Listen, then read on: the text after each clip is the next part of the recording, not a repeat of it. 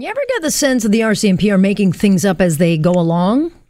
It's been almost two weeks since two accused teen killers went missing, and we're no closer to catching them now as we were when we learned of their killing spree last Tuesday. Yet, we learn now that an RCMP officer stationed at a checkpoint in northern Manitoba let both of the accused teens slip through his hands because, well, he had no idea they were even wanted. That was last Monday, July 22nd. Hours later, we would learn that the teens were suspected in the murders of that Australian and American hiker, and that's when this very same RCMP officer would see their faces on a wanted poster and realize he had just let Bryer Schmegelsky and Kam McLeod escape right under his nose. Naturally, he's racked with guilt. Well, he shouldn't be.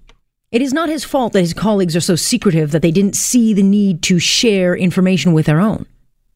But why?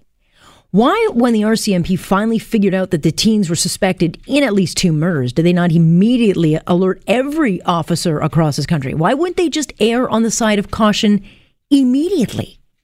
Because had they just done that or put an alert for the missing teens at all, this officer would have been on alert and in a position to arrest them. At the very least, he would have been able to arm himself and put on a Kevlar vest. Instead, completely oblivious to what his colleagues weren't telling him in BC, the officer put his life on the line and approached the wanted men, searched their vehicle, and then inevitably let them go. And because of that, they were able to gas up, stock up with supplies, and disappear. Did the RCMP not stop to think at all that their need to know approach with policing might have put their own officers in harm's way? I mean, sure, it's swell that they're warning residents now to stay inside and lock the doors. But the, warnings they've been putting out are coming after the fact.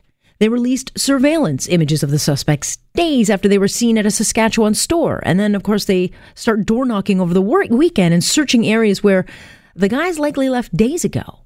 And now experts are saying, well, these teens may never actually be found. No one's asking the RCMP to risk investigations or give up all their information. But what the public expects and deserves is timely information and some, oh, I don't know, honesty. Instead, what we have again is a slow drip of non answers about a manhunt that these days appears more like a gong show. And that is my point on point for this July the 30th.